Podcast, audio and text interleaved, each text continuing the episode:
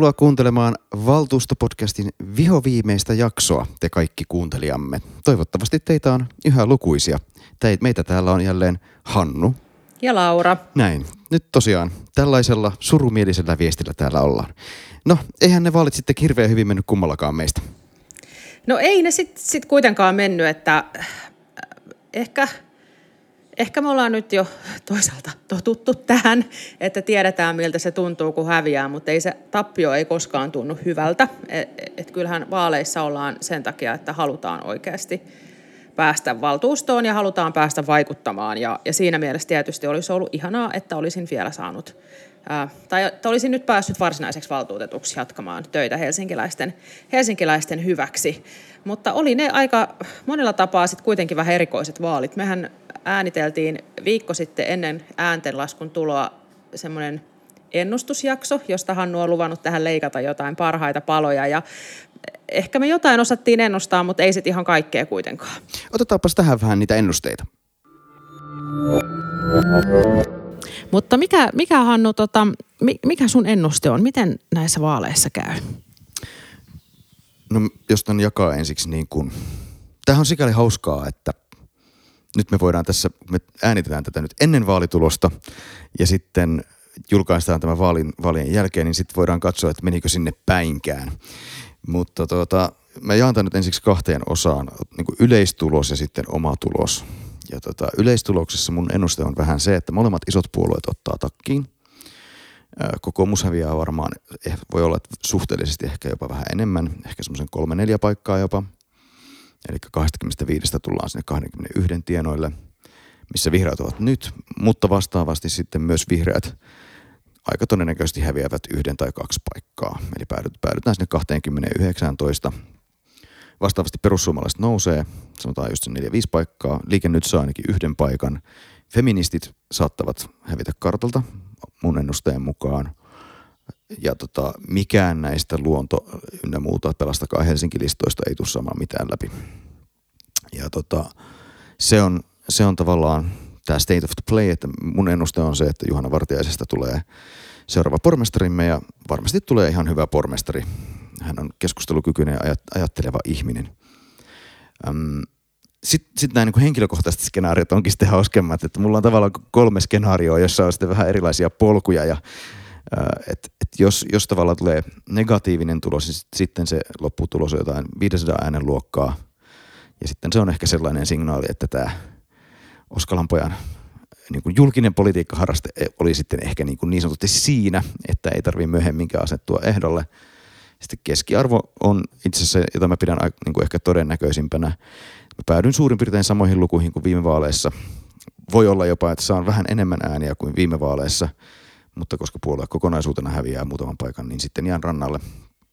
Ja tietysti se positiivinen skenaario on sitten se, että saan 100 ääntä, 200 ääntä enemmän ja se 1000 ääntä sitten riittäisi paikkaan. Ja tota, tällaiset mulla. Mitä sä, sä mietit? Mikä on kokonaistulos ja mikä on sitten tota, oma tulos? Sitä oma tulo, omaa tulosta on tosi vaikea arvioida. Et mulla on äh, välillä semmoisia hyviä hetkiä ja välillä sitten huonoja hetkiä. Että mulla oli tietysti ne viime vaalit oli suhteessa niin paljon huonommat kuin edelliset, että et, et mun on niin tosi vaikea ennustaa. Ja, ja meillähän kävi viimeksi niin, että, että kun pormestariehdokas sai silloin niin hirveästi ääniä, niin meillähän laski se läpimenon kynnys. Että se oli vaan se joku äh, vähän päälle 600 ääntä. Ja itse jäin tosiaan sen 13 ääntä silloin valinnasta – Ää, ajattelen, että kyllä mä nyt varmaan saan ainakin sen saman verran ääniä kuin viimeksi, mutta että saanko mä sitten enemmän, että tulisi valituksi, sen näkee sitten. Mä en, osaa, mä en todellakaan osaa sanoa.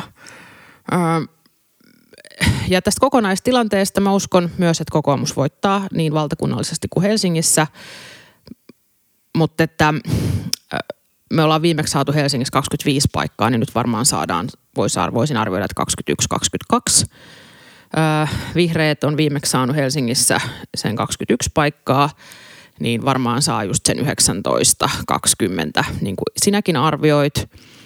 Sitten se, että mikä on niin kuin demari vasemmistoliitto persu, niin kuin niiden järjestys, niin se, se on aika jännä nähdä, että mä ensiksi ajattelin tuossa alkutalvesta, että SDPL menee nyt niin hyvin, että että he, saa, että he on niin kuin selvästi se kolmanneksi suurin puolue, mutta, mutta että nyt tämä vaali tuolla kentillä, niin musta demarit on ollut aika vaisuja. Et heistä on kampanjoinut pormestariehdokas Rasmiar todella hyvin. Hän tulee saamaan tosi hyvän äänimäärän. Ja jos siihen nähden vielä ajatellaan, että hän sai viime kuntavaaleissa jonkun 1400 ääntä, niin hän tulee moninkertaistamaan oman äänimääränsä. Mutta se, että että miten siellä sitten muut on kampanjoineet, niin ei ole näkynyt mulle. Mutta tietysti en ole varmasti myöskään kohderyhmää. Et kun tämä tekee tästä vaalista niin vaikean, ja ihan samoin tuossa puhuttiin ennen kuin ruvettiin äänittämään, että en mä sitä persojen kampanjaakaan nähnyt, mutta en todellakaan ole kohderyhmää. Et, et tiedän, että heillä on ollut esimerkiksi laajaa radiomainontaa, mutta mihin se sitten riittää, niin näitä on tosi vaikea arvioida – Vasemmistoliiton ehdokkaat on musta kampanjoineet tosi aktiivisesti.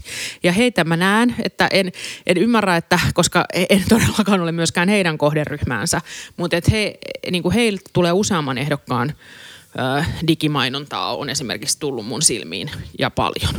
Joo. Että tässä, tässä on niin kuin vähän siis, että sillä on niin kuin jännä nähdä, että mikä se on sitten se Helsinki, näiden kolmen suhde. Kyllä ja Helsinki on tosiaan nuorisokaupunki, että meillä on niitä 20-35-vuotiaita ikäluokat, niin ikäluokat on niin kuin jopa melkein kaksinkertaisia sitten vanhempiin ikäluokkiin verrattuna, että siellä on tavallaan potentiaalia nousulle on enemmän vasemmistoliitolle tämmöisestä niin demografisista lähtökohdista kuin sosiaalidemokraateille. Ja Demaritten Gallup taitaa olla tällä hetkellä, valtakunnallinen Gallup siis myös niin kuin itse asiassa huonompi kuin silloin 2017 vaalien aikaan, joten siinäkin tavallaan se tavallaan se potentiaali näyttää heikommalta, mutta sitten täytyy taas kerran muistaa, että nämä kuusi suurinta kaupunkia on ihan eri eläin kuin valtakunnallinen Gallup. Et kun muistetaan, että, että vihreät on täällä kuitenkin joka tapauksessa ollaan toiseksi suurin puolue kirkkaasti vähintäänkin. Ja, ja valta, valtakunnallisesti kuitenkin keikutaan vaan sillä kymmenen tienoilla. Et jos ottaa ne C6-paikkakunnat, niin mehän ollaan sitten se toiseksi suurin myös näissä C6. Näin, näin se on. Uh, Mutta se, mikä musta on kyllä mielenkiintoista nähdä, ja sitten sä sanoit, että liike nyt saa yhden paikan. Mä uskon, että he saa kaksi tai kolme. Että, joo, joo, siis joo. Yksi, yksi, on varma. Siis mä, olin, tää, mä oon vaiheillut tätä tosi paljon, koska siis on ihan selvää, että Harkimo senior saa itselleen paikan.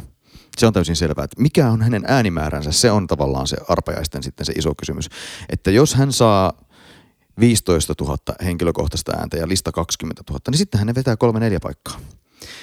Ja, ja tässä on taas se, se, että kun hänen se näkyvyytensä ei näy mulle lainkaan. Se on, tulee sieltä lineaaritelkkaripuolelta, siitä se Suomen Trump sikäli, että hänellä on se tavallaan se ohjelma, ohjelmanäkyvyys ja tunnettuus. Ja useammassa ohjelmassa ollut nyt koko kyllä, kevään. Kyllä, just näin. Ja sitten lisäksi niin kuin hänellä on se hämmentävä YouTube-seuranta, jossa on kuitenkin siis jokainen video saa kymmeniä tuhansia ja kymmeniä tuhansia katsontakertoja. Niin en osaa yhtään arvioida, että millä tavalla se muuttuu nimenomaan Helsingissä ääniksi. Mutta se on täysin mahdollista, että ne saa vaan yhden, joka olisi suurin piirtein 5000 koko listalle. Tuntuu vähäiseltä.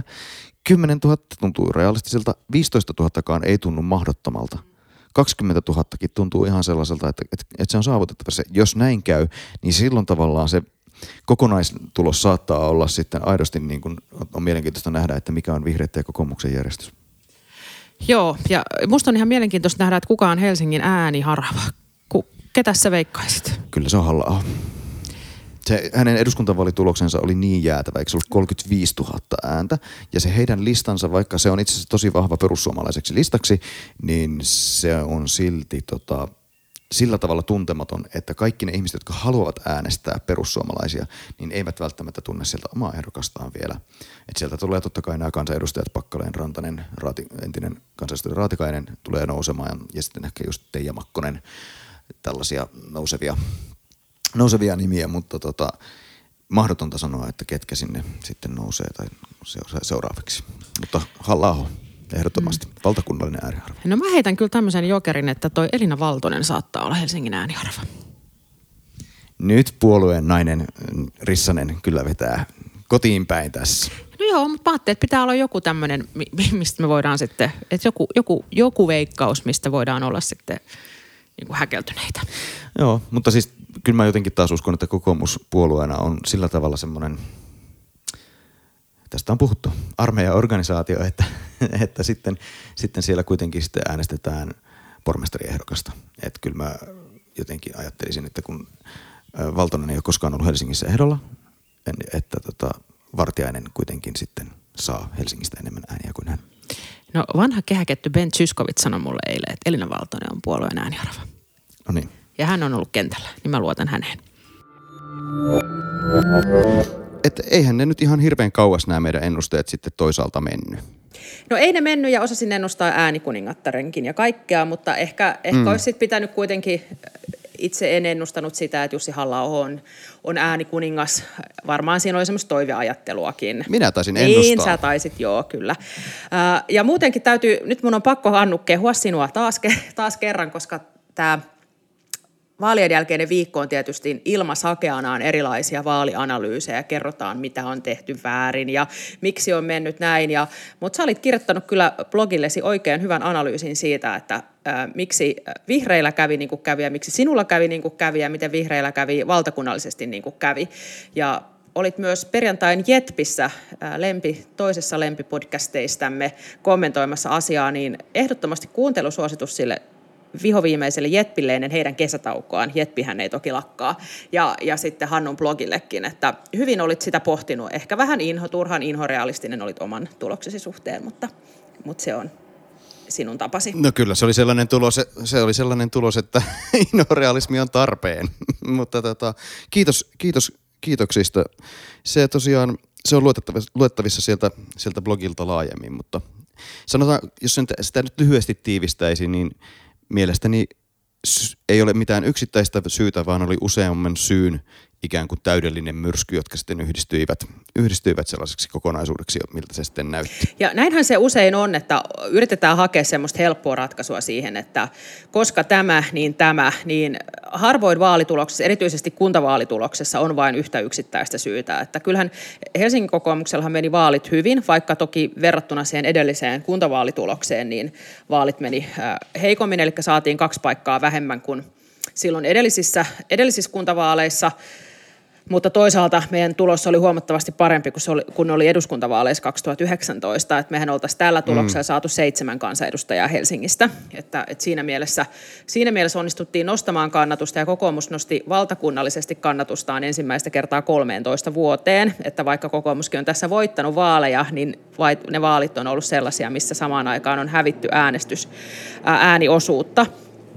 Et, et siinä, mielessä, siinä mielessä on kyllä sitten tota, hyvin, hyvin meni kokoomuksenkin osalta vaalit, mutta kyllähän tässä Helsingin kokoomuksellakin on mietittävää sit tietysti siinä, että miksi nyt sitten kuitenkin paikkamäärä laski kahdella edellisiin vaaleihin verrattuna. Joku, selit, joku mm. on selittänyt sitä sillä, että Jan Vapaavuori onnistui saamaan omalla karismallaan erityisesti demariääniä, mikä varmaan voi pitää paikkansa, mutta, mutta sekin on vain yksi osa sitä isoa selitystä. Sekin on vain yksi osa, mutta sitten totta kai niin jos ajattelee vielä tällaista koalitiopolitiikkaa, ehkä ihan blokkipolitiikkaan tässä nyt ei päädytä erityisesti siksi, että perussuomalaiset eivät kuitenkaan nousseet apulaispormestaripuolueeksi.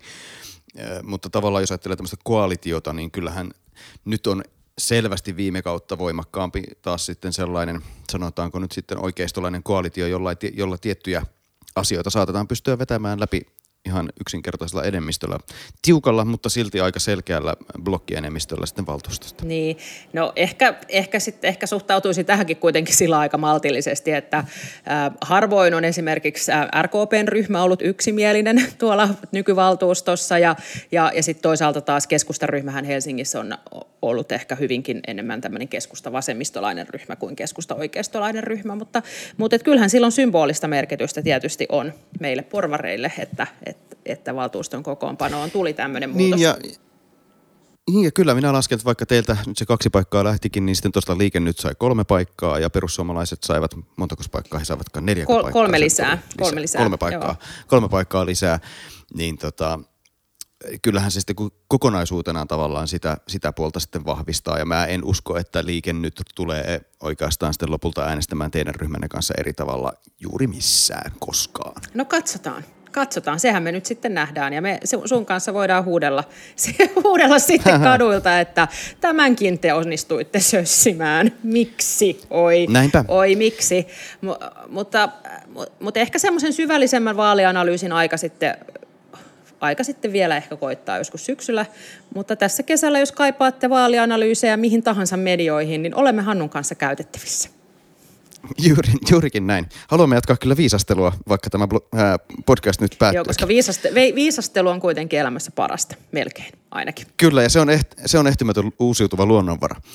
Sitten meillä on itse asiassa kaksi ö, ensi keskiviikkoon ja tähän ajankohtaiseen kuntapolitiikkaan liittyvä teema, josta on tietysti ensinnäkin tämä valtuuston lista, ja sitten sen jälkeen on tu- kohtuullisen tuoreita uutisia ja spekulaatiota paikkajaosta. Joo. Otetaan tämä valtuuston lista vaikka ensiksi. Joo. Mitäs siellä no, on? Tämähän on perinteisesti aina tässä juhannusviikon, keskiviikon valtuuston kokouksessa on ollut aina tämä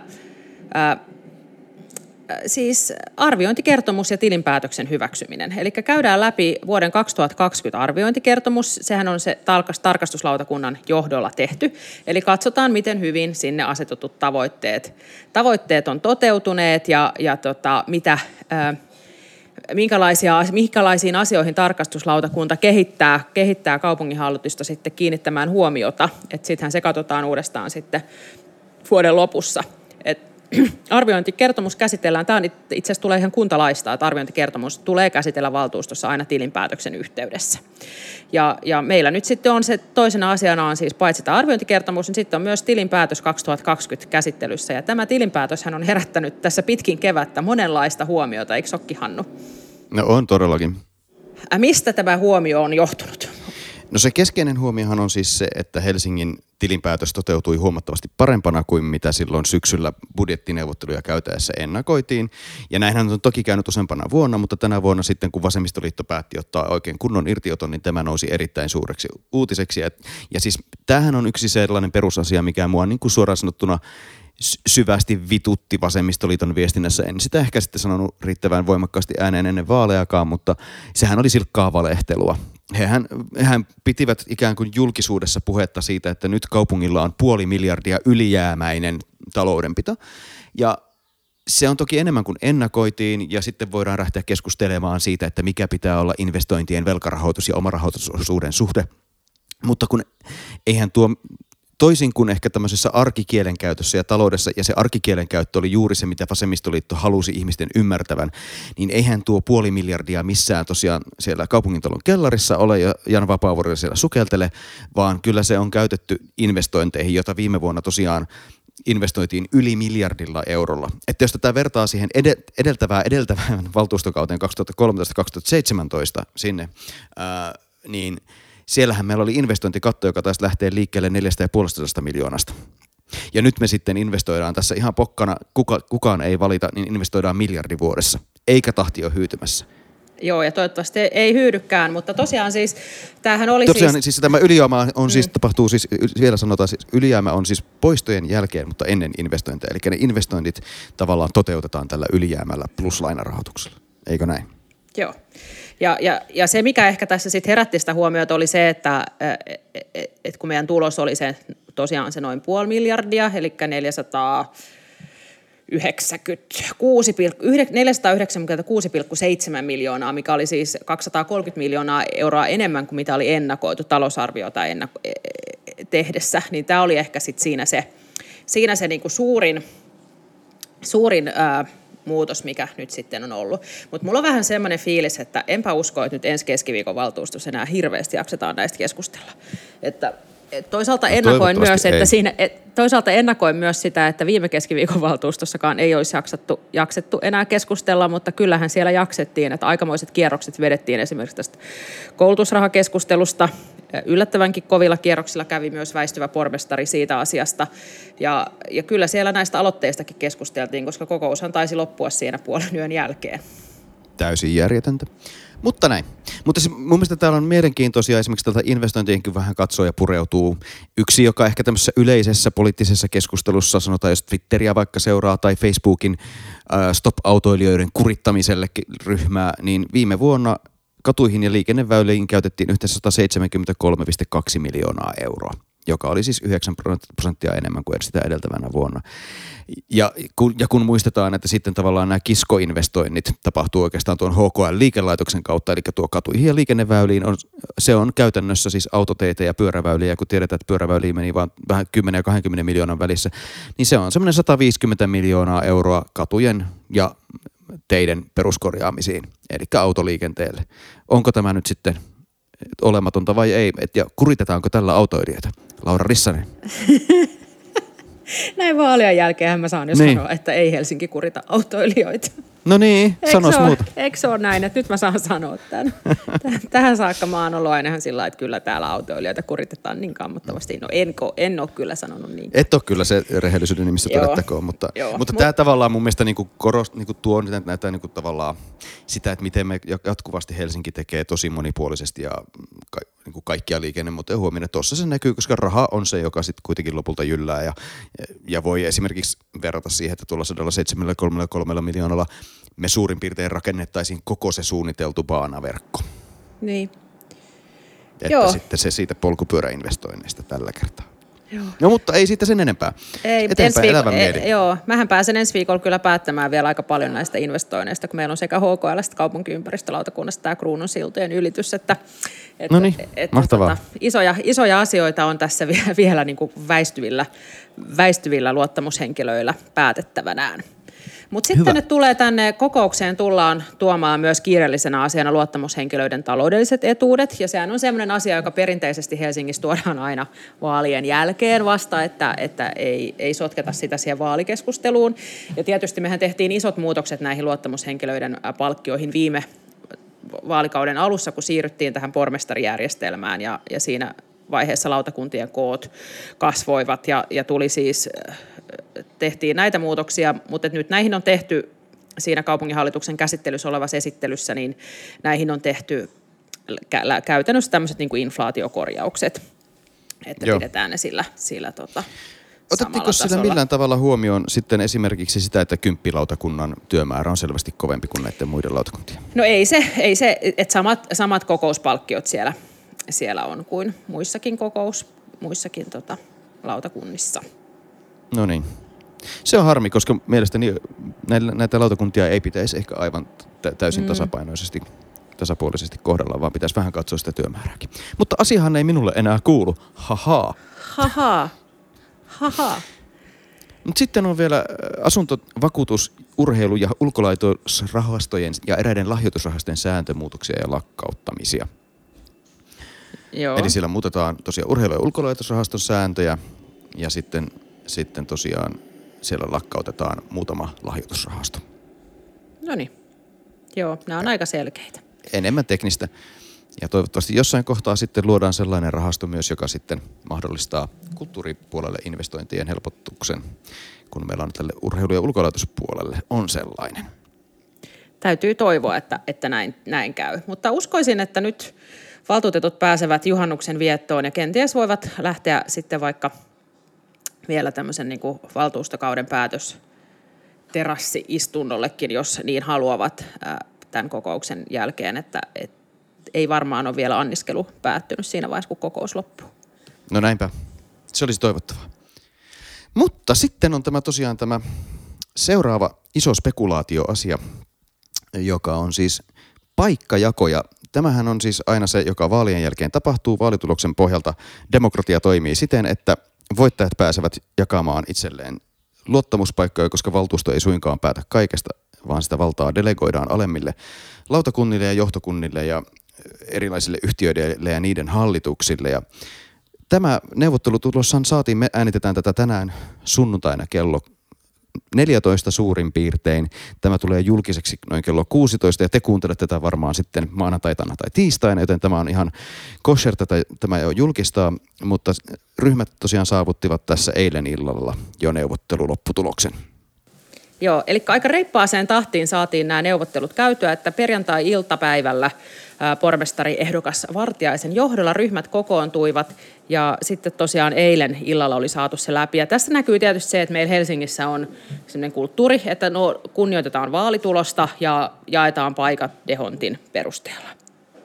Et ei ole lähdetty mihinkään teknisiin vaaliliittoihin. Että on huomannut nyt tässä, kun on seurannut uutisointia, että jossain päin – Suomea on kaiken näköisiä teknisiä vaaliliittoja myös sovittu ja sillä tavalla sitten syrjäytetty. Esimerkiksi Sastamalassa syrjäytettiin vaalien ykkönen kokoomus, kun siellä muut liittoutuivat kokoomusta vastaan.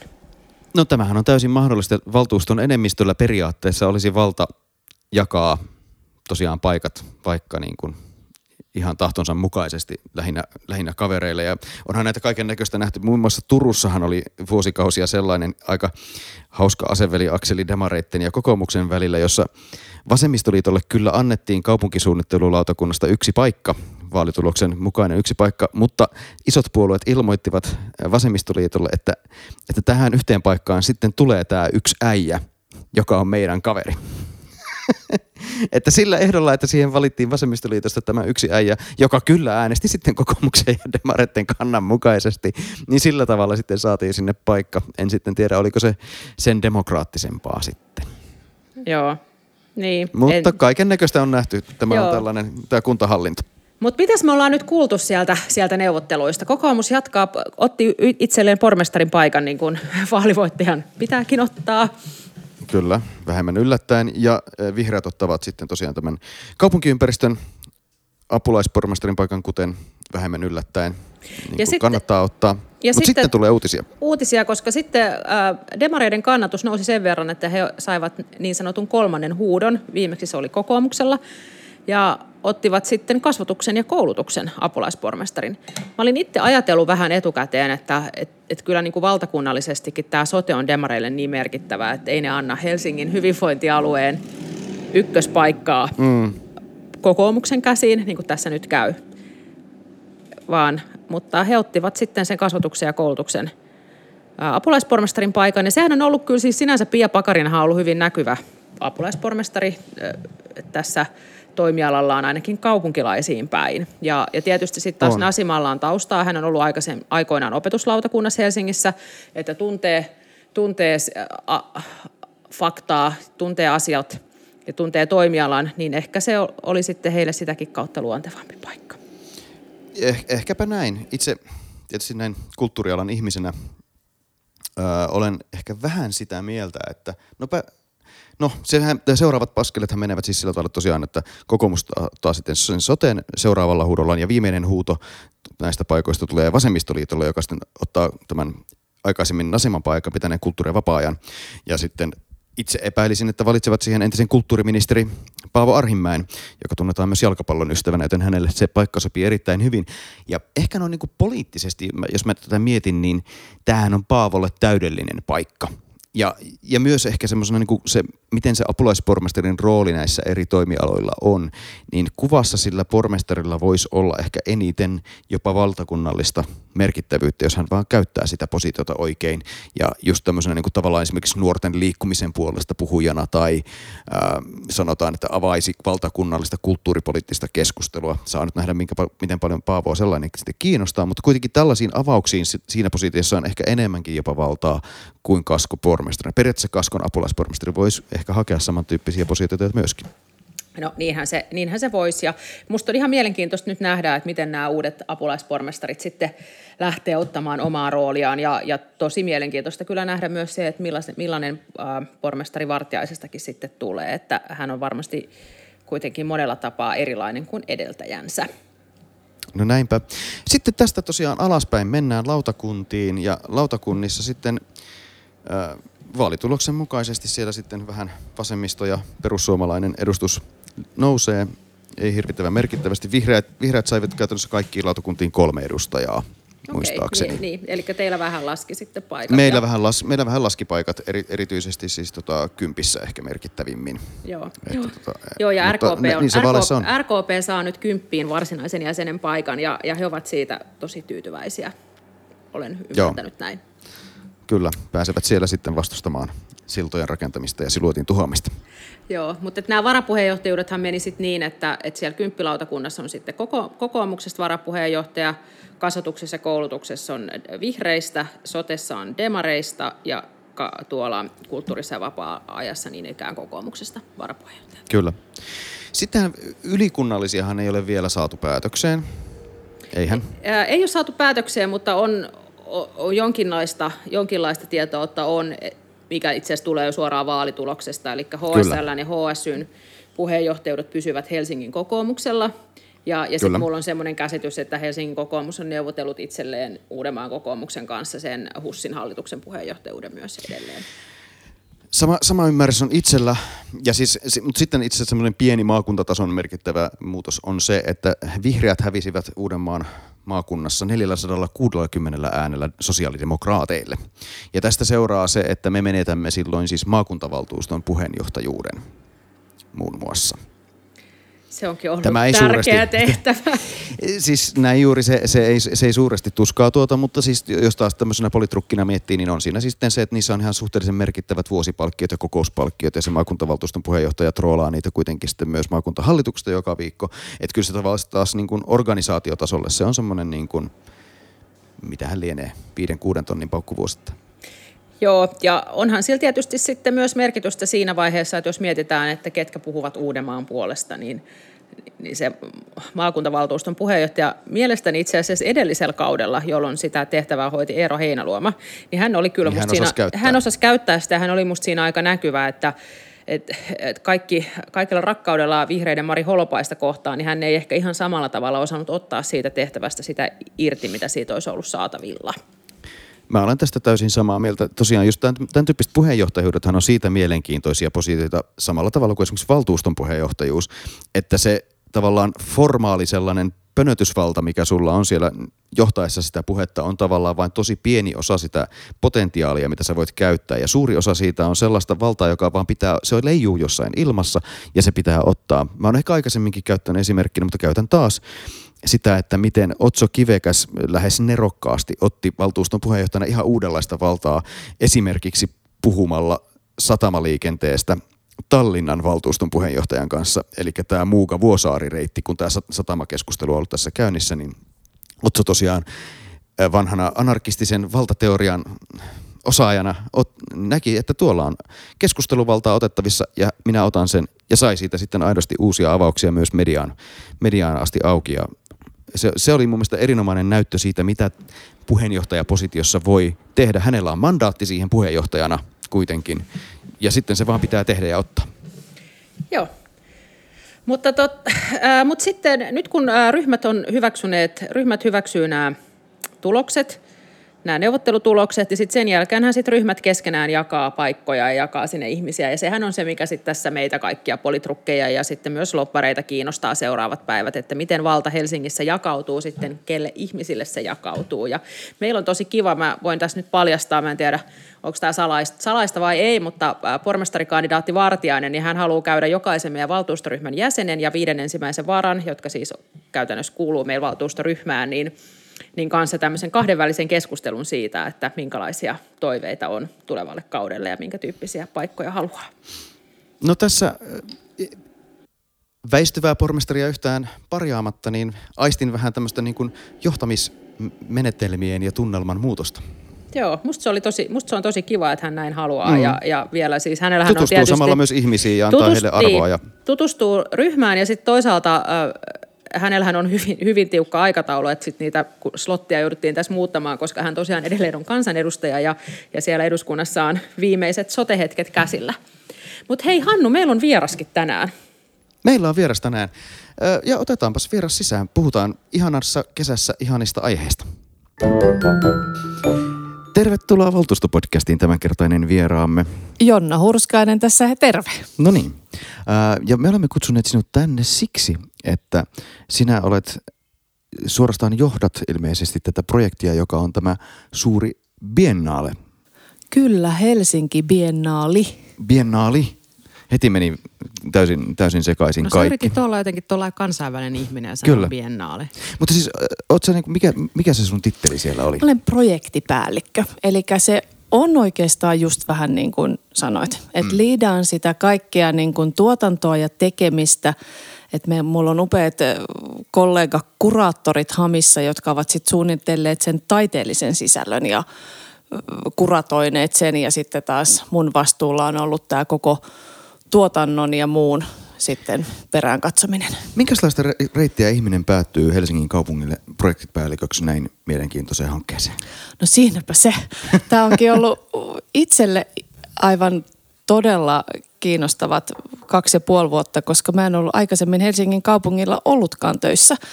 Ja olen siis Hamissa Helsingin taidemuseossa töissä. Ham vastaa koko biennaalin sisällöstä ja tuotannosta. Ja sulla on muutakin taustaa kulttuurin tekijänä tai tuottajana, eikö näin? Kyllä, että on, olen ihan tehneet, tehnyt festivaalia, tapahtumia ja ollut sitten vielä kuvataiteen puolella Ateneumin taidemuseossakin vastaamassa markkinoinnista ja viestinnästä aikaisemmin, että aika laaja otanta kaikkeen kulttuurin tekemiseen. Joo. No miltä se ensimmäinen päivä siellä näytti siellä saaressa? Löysikö, löysikö kansa sinne sankoin joukkoon? Kansa löysi sinne sankoin joukkoon ja se oli jotenkin ilahduttavaa ensin katsoa sitä ää, reittiliikennettä siitä kauppatorilta, että miten notkeasti ja sulavasti ihmiset niin kuin olivat ensinnäkin ymmärtäneet ostaa ennakkolippuja ja lipunmyyntikin siitä hienolta Helsinki Biennaali paviljongilta sujuu jotenkin, sujuu jotenkin niin mallipäivän mukaisesti. Mutta hei, mistä saa ennakkolipun Helsinki Biennaaliin? Sen saa verkkosivujen kautta. helsinkibiennaali.fi-sivulta löytyy yhteydet noihin reittiliikennettä hallinnoiviin lautturifirmoihin. Sieltä jtline.fi kulkee Hakaniemestä Vallisaareen ja sitten Suomen saaristokuljetus kulkee Kauppatorilta Vallisaareen. No mitä kaikkea siellä nyt sitten niin kaupunkilaisten ja turistien ja kaikkien muidenkin iloksi on esitteillä siellä Biennaalissa? Meillä on 40 taiteilijaa niin kansainvälistä kuin kotimaista mukana ja jos mietitään Vallisaarta sinänsä, niin sehän on jo upea taideteos, vihreä keidas jo itsessään. Mutta sen lisäksi tietysti se, että meillä on ulkona julkiseen taiteeseen verrattavia isompia installaatioita. Ja sitten me ollaan hienosti saatu käyttöön näitä Vallisaaressa olevia upeita sisätiloja. Siellä on vanhoja ruutikellareita, tyhjäksi jääneitä asuinrakennuksia ja muita, niin niissä sitten on esimerkiksi video, ääniteoksia, installaatioita. Ja tietysti kun puhutaan vielä nykytaiteen biennaalista, niin se, että minkälaisia mahtavia muotoja nykytaide pitää sisällään, niin se on kyllä hirveän monipuolinen kattaus. Ja eikö näitä teoksia ole siis ainakin Oodissa, niin että on. muuallakin kaupungilla Kyllä. löytyy? Mantereilla on, että meillä on Öö, saaressa ehkä noin 37 muistaakseni ja sitten meillä on esimerkiksi taiteilija Exin hieno, hieno teos, joka on itse asiassa seitsemässä eri paikassa keskusta-aluetta. Et siellä löytyy tämmöisiä, Helsingin Sanomat tituleeras niitä möllyröiksi artikkelissa, mutta ne on tällaisia – Mm, esittää vanhoja luotoja ja saaria, koska Helsinkihän koostuu vanhoista saarista ja luodoista, joka on sitten täyttömaana niin kuin kurottu kasaan, niin Ex on halunnut nostaa sitten huomiota näille tietyille paikoille, missä on ollut näitä vanhoja saaria. Että semmoinen löytyy muun muassa Jätkäsaaresta, Katajanokalta, Torkkelinmäeltä, Esplanadin puistosta – Eli tästä voi tehdä tämmöisen niin kuin bongaa eggsin nämä kaikki osat itsellesi, niin siinäkin saa yhden päivän kulumaan, kun me kaikki kaivataan kontenttia näihin kesäpäiviin. Joo, ja itse nyt pieni sivupolku, mutta kaupunkibongauksesta puheen ollen, niin Helsinki päivän yksi näistä tapahtumista oli tämmöinen kaupunkisuunnistus, jossa oli pari, pari erilaista teemaa ja se oli oikein hauska sieltä tavallaan muotoilu, muotoiluteemaisesti voi kulkea pitkin kaupunkia. Ja sitten se jotenkin auttaa myös kans näkemään kaupunkia vähän uudella tavalla, kun yhtäkkiä sulle kerrotaankin, että tuon ovenkahvan on nimenomaan suunnitellut tänne merihakaan se ja se. Kyllä, noin on kiinnostavia yksityiskohtia. Joo, mäkin bongasin sieltä erään yhteisen tuttavamme somesta sen Arne Ervin ovenkahvan. Se oli hauska merihaassa. Tota, Mutta hei Jonna, tämän biennaalinhan piti olla viime kesänä, niin miten se vaikutti nyt sitten ähm, sisältöön tai tapahtumaan tai markkinointiin, että siirrettiin vuodella eteenpäin? Se, se, mistä me oltiin tietysti näin niin kuin tekijöinä kauhean onnellisia siitä, että kaikki taiteilijat pystyivät sitoutumaan olemaan mukana myös niin kuin 21 versiossa. Ja käytännössä katsoen saatiinkin, jokainen teos ja taiteilija olivat mukana lähestulkoon samalla suunnitelmalla kuin olisi ollut vuonna 2020.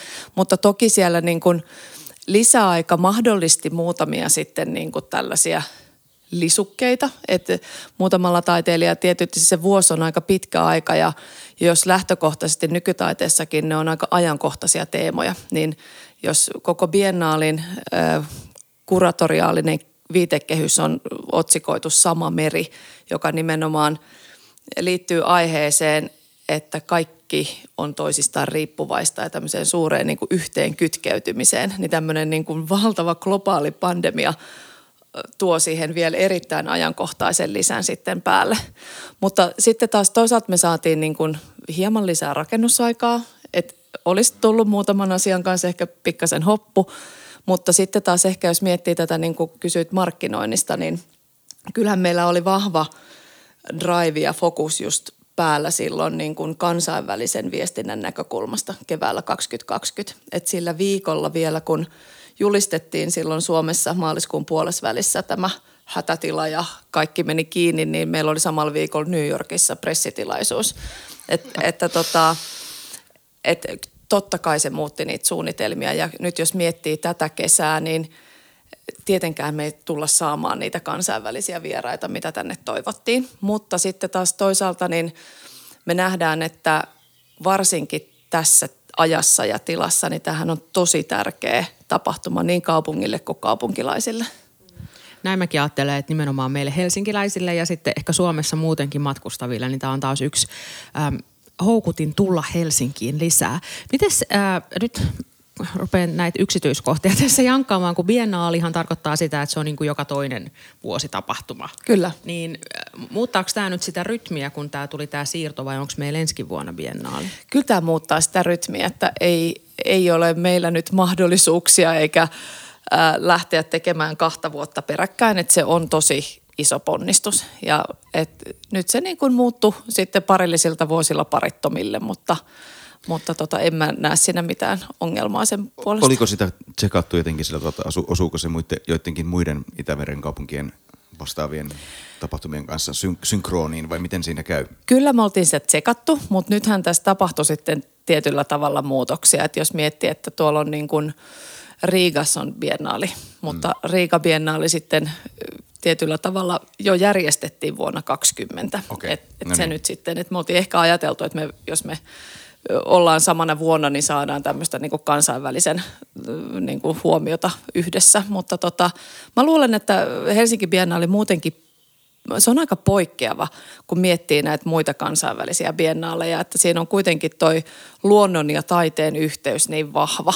Ja se, että me ollaan siellä saaressa, eikä ehkä sitten niin kuin näyttelytiloissa tai teollisuushalleissa. Ja koska tämä on valtuustopodcast, niin täm, tätähän kaikki kuuntelevat ovat tavalla tai toisella enemmän tai vähemmän hallintoseksuaaleja ja haluavat kuulla myös siitä, että millä tavalla tätä organisaatiota on tässä sitten kaupungin toimesta kehitetty. Ensinnäkin, eikö se ole niin, että se Vallisaari, missä se päätapahtuma on, niin sitähän, sehän ei ole kaupungin saari, eikö näin? Joo, ei ole kaupungin saari, että se on valtion maita ja sitä hallinnoi metsähallitus. Niin just. No miten se on Metsähallituksen kanssa yhteistyö sujunut? Onko se on, sujuvaa ja helppoa? On sujunut tosi hyvin. Et totta kai, jos miettii niin kuin tämän koko luokan hanketta, jo, jo pelkästään niin kuin kaupungin sisällä se on valtavan iso, niin sitten se, että sitten vielä niin kuin linkitytään, että jos, varsinkin jos ajatellaan tällaisia niin kuin – turvallisuussuunnitelmia tai pelastussuunnitelmia, niin niissähän me eh, joudutaan niin kuin kaikki tekemäänkin Metsähallituksen mm. kanssa. Se on kansallispuisto, joka on avoinna kaikille koko aika ja silti me ollaan niin kuin tapahtuma poliisiviranomaisen mukaan määritelty tapahtumaksi, niin tässä on vähän ehkä aina välillä sitten haetaan niitä vastuuyhtymäkohtia, mutta tosi hyvä yhteistyö on ollut heidän kanssa. Aika jännä. Miten sitten kaupungin, tässä on siis varmasti mukana sä sanoit HAM, eli Helsingin taidemuseo, jos joku vielä ei tiedä, mutta Hamistahan meillä on ollut podcastissa useasti vieraita, tai siis Maija Tanninen Mattila on ollut kahdesti vieraana, yksi meidän ihan suosikki vieraitamme, niin äh, miten sitten, tässä on kulttuuri- ja vapaa-ajan ajan toimiala, mutta sitten varmaan kaupunkiympäristötoimialakin mukana ja, ja Kuka sitä hallinnoista paviljonkia? Se on musta mitään ihan mahtava se paviljonki ja tietysti osa mun vaalikuvista on otettu siellä, niin kuin meidän, myös Hannu. Meidän molempien vaalikuvat on otettu sinne paviljongilla. No sitä... Me ollaan näin omaperäisiä ajattelijoita. No tämä on juurikin näin, että, että tämä on tosi vahvasti kaupungin yhteinen hanke. Tietysti se jo, kun rahoituspohja tulee vahvasti kaupungilta. Sitä paviljonkia hallinnoi nimenomaan kaupunkiympäristötoimiala. Et se ei ole kulttuuri- ja vapaa-ajan toimialan mutta tota, hienolla yhteistyöllä se saatiin kasaan, mutta et siinä niin kuin loppujen lopuksi HAM ja Biennaali ei olekaan siinä käyttäjänä. Että sieltähän tämä lauttaoperaattori myy lauttalippuja ja sitten siinä on Helsinki Marketingin matkailuinfo toisessa puolessa. Mutta tota, muuten sitten jos ajatellaan tätä yhteistyötä, niin meillä on ollut ohjausryhmä, jossa me ollaan iloksemme saatu, niin tota, ohjausryhmää vetää kuvan toimialajohtaja Laition Tommi ja siellä on kuitenkin sitten ollut muidenkin toimialojen. Ahon Mikko on ollut ohjausryhmässä. Meillä on myöskin ollut Kaskosta jäseniä ohjausryhmässä, koska me sitten tehdään myöskin tosi vahvaa yhteistyötä Kaskon kanssa. Kaikkiin näihin, niin kuin, miten biennaali linkittyy esimerkiksi digitaalisiin oppimateriaaleihin. Ja kaikki viidesluokkalaiset niin kuin tullaan ottamaan sitten mukaan biennaaliin sitten ensi lukukauden alussa, että jokainen helsinkiläinen viidesluokkalainen pääsee sinne ohjelmaan on myös rakennettu yhdessä niin kuin nuorisopalveluiden kanssa ja soten kanssa ollaan myös tehty yhteistyötä, että se, me ollaan tietynlaisten, halutaankin jalkauttaa biennaalia sellaisten luokse, jotka eivät tietenkään pääse välttämättä Vallisaareen käymään. Koska se on, se on jolla, jollain tavalla niin kuin esteellinen tavoilla, jota ei täysin voida ehkäistä. Joo, ja toi onkin hyvä juttu, kun siis se, tehän olette auki nyt syyskuun lopulle saakka. Kyllä. Ja koulut alkaa jo 11.8. näin koululaisten äitinä, sen muistan. Niin mahdollistaa sitten syksyllä, toivottavasti ensinnäkin koululaiset saavat siinä vaiheessa matkustaa julkisella liikenteellä, kun nyt korona on tämän vuoden mm-hmm. kieltänyt, että sit pystytään toteuttamaan nämä vierailut. Ja Biennaalihan on siis kaupunkilaisille, tai siis kaikille kävijöille maksuton, on. paitsi sitten se lauttalipun hinta. Että se, se pitää sitten maksaa. Ja sinnehän pääsee myöskin omalla veneellä. Että siellä on 50-paikkainen vierasvene satama, ja se tietyllä tavalla se siinä joo, joo. Vallisaaren ja Kuninkaansaaren välissä. Ja siellä voi myös veneessä sitten täten ihan yöpyä. Se on ainoa mahdollisuus viettää Vallisaaressa yön, jos haluaa näin tehdä. Mahtavaa. Tämä on kyllä niin kuin, mulla, mä muistan kun tästä Biennaalista ensimmäistä kertaa kerrottiin ja mä olin tietysti iloinen siitä, että kulttuurin kautta lähdetään tekemään asioita, mutta mä olin myös vähän skeptinen ja peloissani. Ehkä niin kuin isoin pelko, mikä mulla siinä kohtaa oli, liittyi siihen – ylipäätään resurssointiin. Mm. Että mä mietin, että kun se kokonaisbudjetti, paljonko se niin kuin onkaan? No se on nyt, kun äh, tuli tietyllä tavalla yksi vuosi lisää, mm. niin se on noin seitsemän miljoonaa Joo. jaettuna sille kolmelle vuodelle, josta sitten se itse siihen niin kuin taiteeseen, teoksiin, taiteilijapalkkioihin, koko sen taiteen tuottamiseen saareen menee jo niin kuin reilu kolme miljoonaa. Joo, mutta siis juuri, juuri pelkäsin ensiksi sitä, että se tullaan resusoimaan sillä tavalla, että sillä ei sitten se tule tavallaan mm.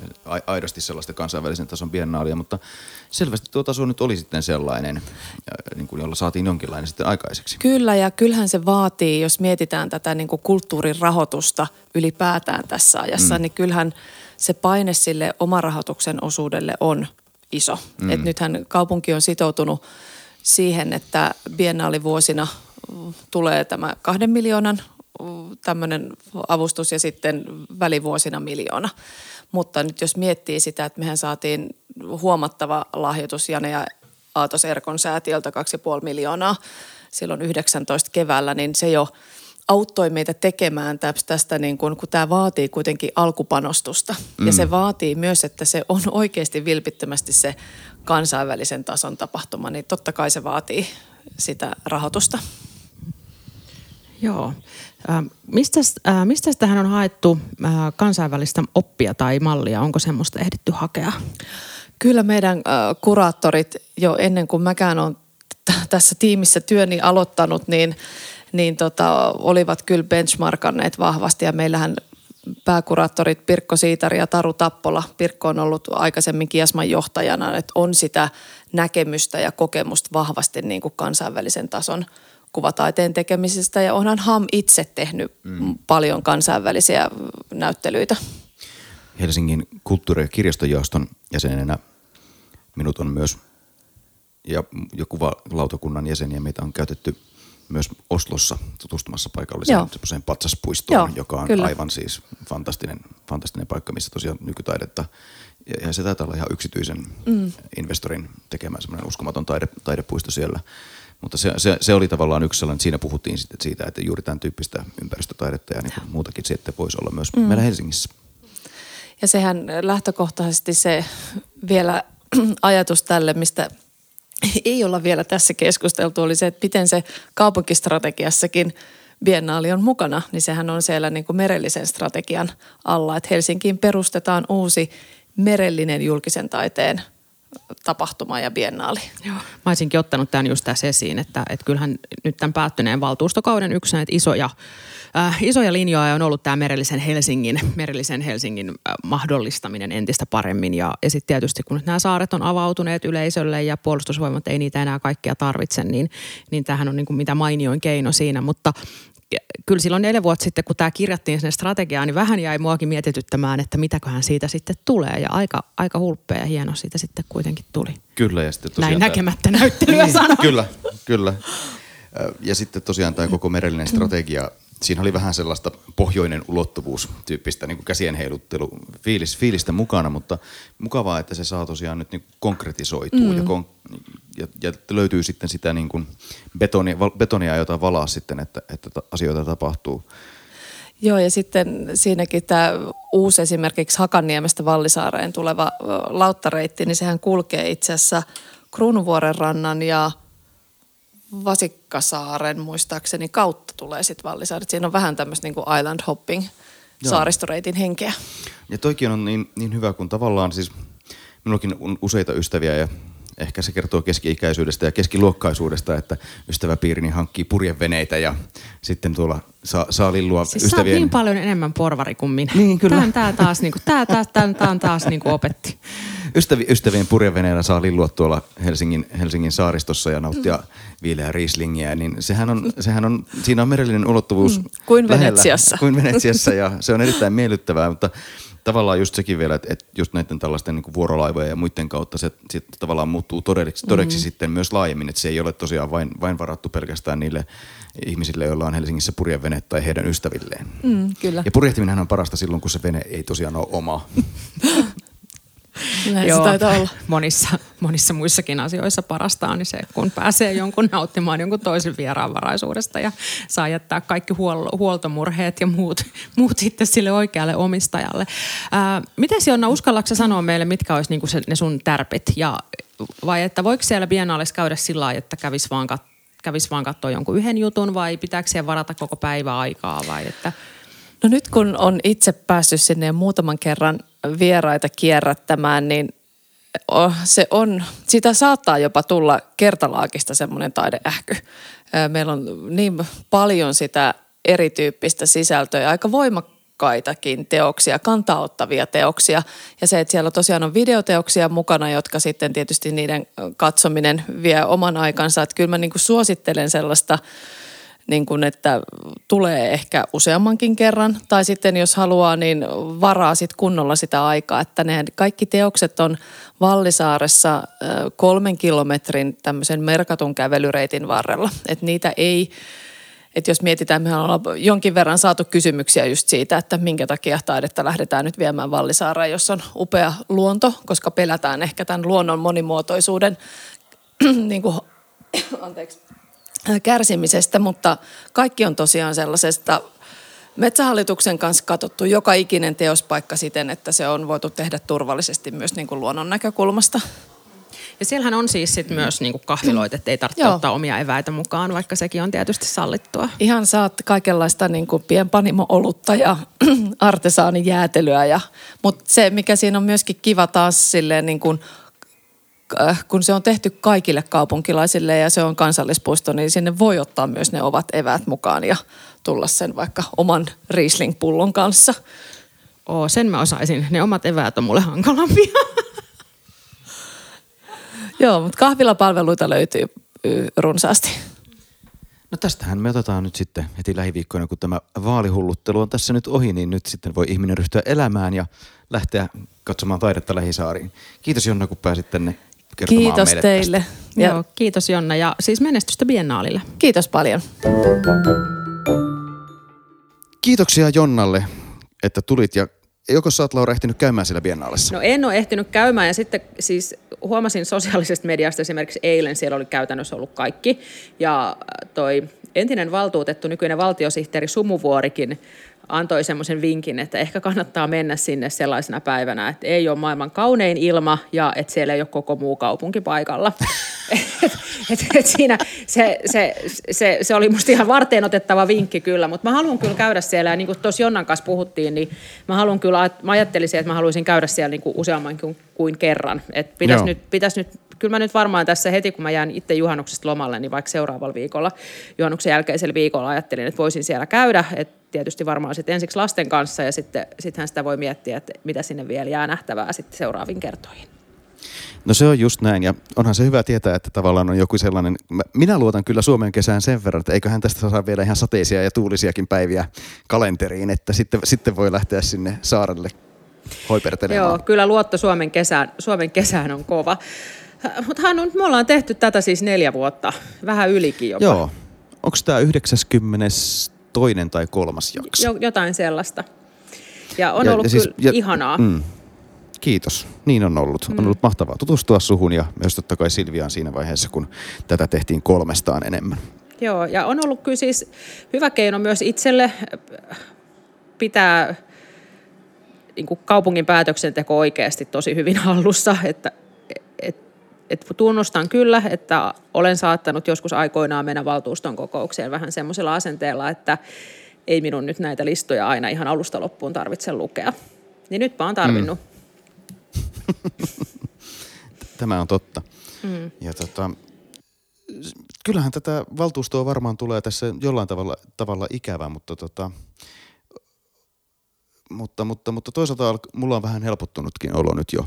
Että, että en mä niin kuin kaikkia kaikkia aloitevaltuustoja jokaista minuuttia jää tosiaankaan kaipaamaan. Ja tota, Joo, en mäkään. Eihän tämä mukaan, mukaan osalta täysin lopu, että kyllä mullakin on siellä luottamuspaikka jaossa niin sanotusti li, kortti vetämässä, että, että kyllä se ehkä, ehkä tämä vaikuttaminen vielä jollain tavalla jatkuu munkin osalta – mutta tota, tällaisia Joo, mutta nyt me ei siis valtuustopodcastia valitettavasti nyt enää tehdä. Me ollaan saatu ihanaa palautetta teiltä kuulijat, aivan mahtavaa palautetta. Paras oli se, joka kysyi, että mistä, missä voi ehdottaa meille prenikkaa kaupungin päätöksenteon avaamisesta. Meille voi vaikka suunnitella semmoisen oman yleisurheilusuusmitalin, me otetaan se ehdottomasti vastaan.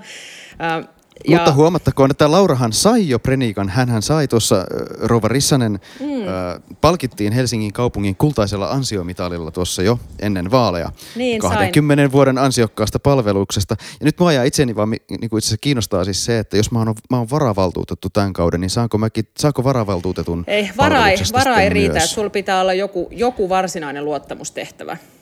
Joo. No niin, sitä, sitä kohti mennään sitten, jotta, jotta, jotta mäkin sitten toivottavasti 2025 saan itselleni Prenikan rinta. Niin, koska onhan se hienoa, että on Prenikka, jota käyttää Helsinki-päivän juhlissa sitten aina tästä ja iäisyyteen. Sitten meiltä, me saatiin siis myös kysymys siitä, että millä ajalla me ollaan tätä tehty ja, ja, ja millä ajalla me ollaan tätä tehty. Siis Hannuhan on meiltä tehnyt tässä isoimman työn, koska hän on hoitanut kaiken tekniikan.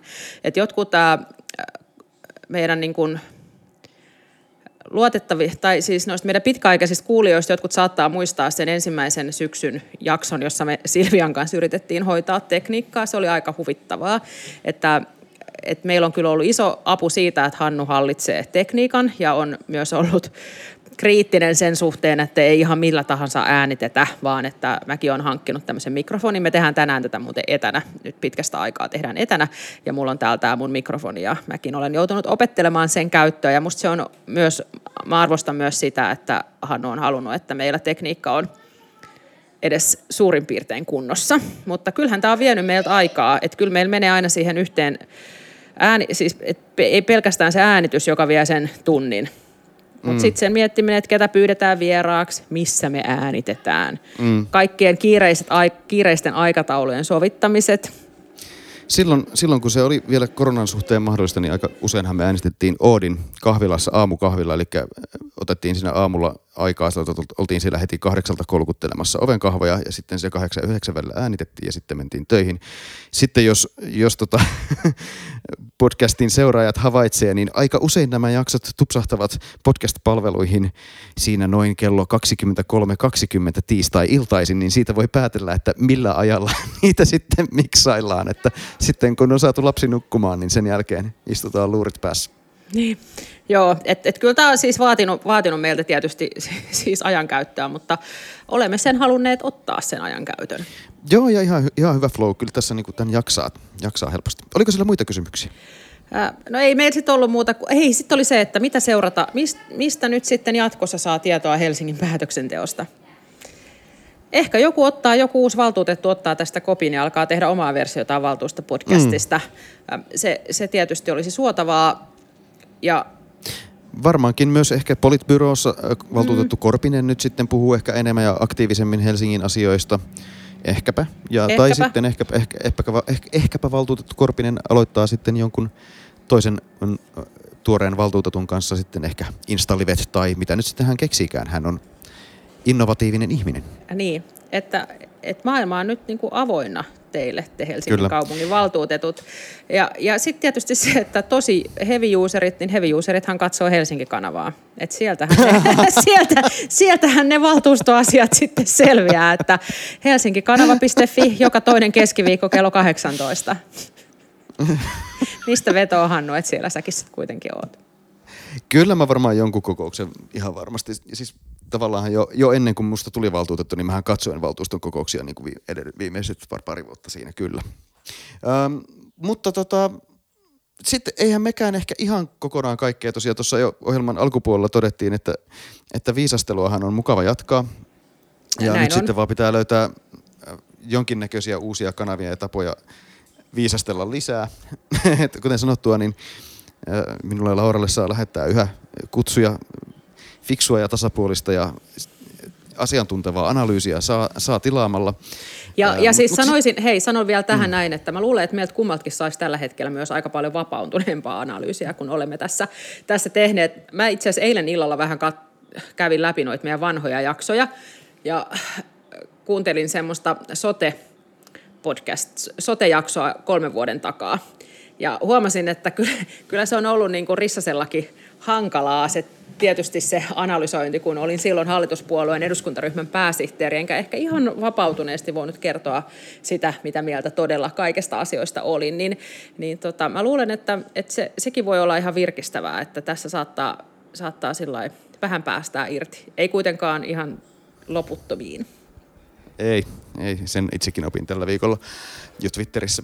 Ähm, mutta, mutta, tota, mutta, mutta äh, ehkä, ehkä tässä nyt sitten vielä itsekin mietitään tässä, hengitellään Lauran kanssa ja mietitään, että voi olla, että tehdään jotain, ei näin aktiivisella ja tasaisella julkaisuaikataululla, koska tämä vaatii oikeasti suunnittelua ja resurssointia sekä aikaa että vaivaa että ideointia, että, että saa, saa näin, näin aktiivisenkin julkaisuaikataulun tehtyä harrasteena. Mutta ehkä vähän har, harvakseltaan ja ehkä sitten vähän semmoisia myös muitakin aiheita kuin pelkästään Helsinki, että kyllähän kaiken näköiset asiat kiinnostaa. Joo, tosi monet asiat kiinnostaa. Ja sitten jos joku haluaa sponsoroida meitä, niin sekin on ihan mahdollista. Kyllä vaan. Mm. Mutta hei, kiitoksia näistä vuosista, kiitoksia näistä jaksoista. Ö, Valtuustopodcast kiittää ja kuittaa. Kiitos ja kumarrus. Ja vanhat jaksot on tietysti kuunneltavissa, että jos meitä tulee kovasti ikävä. Näinpä. Yes. Moi moi! Thank you.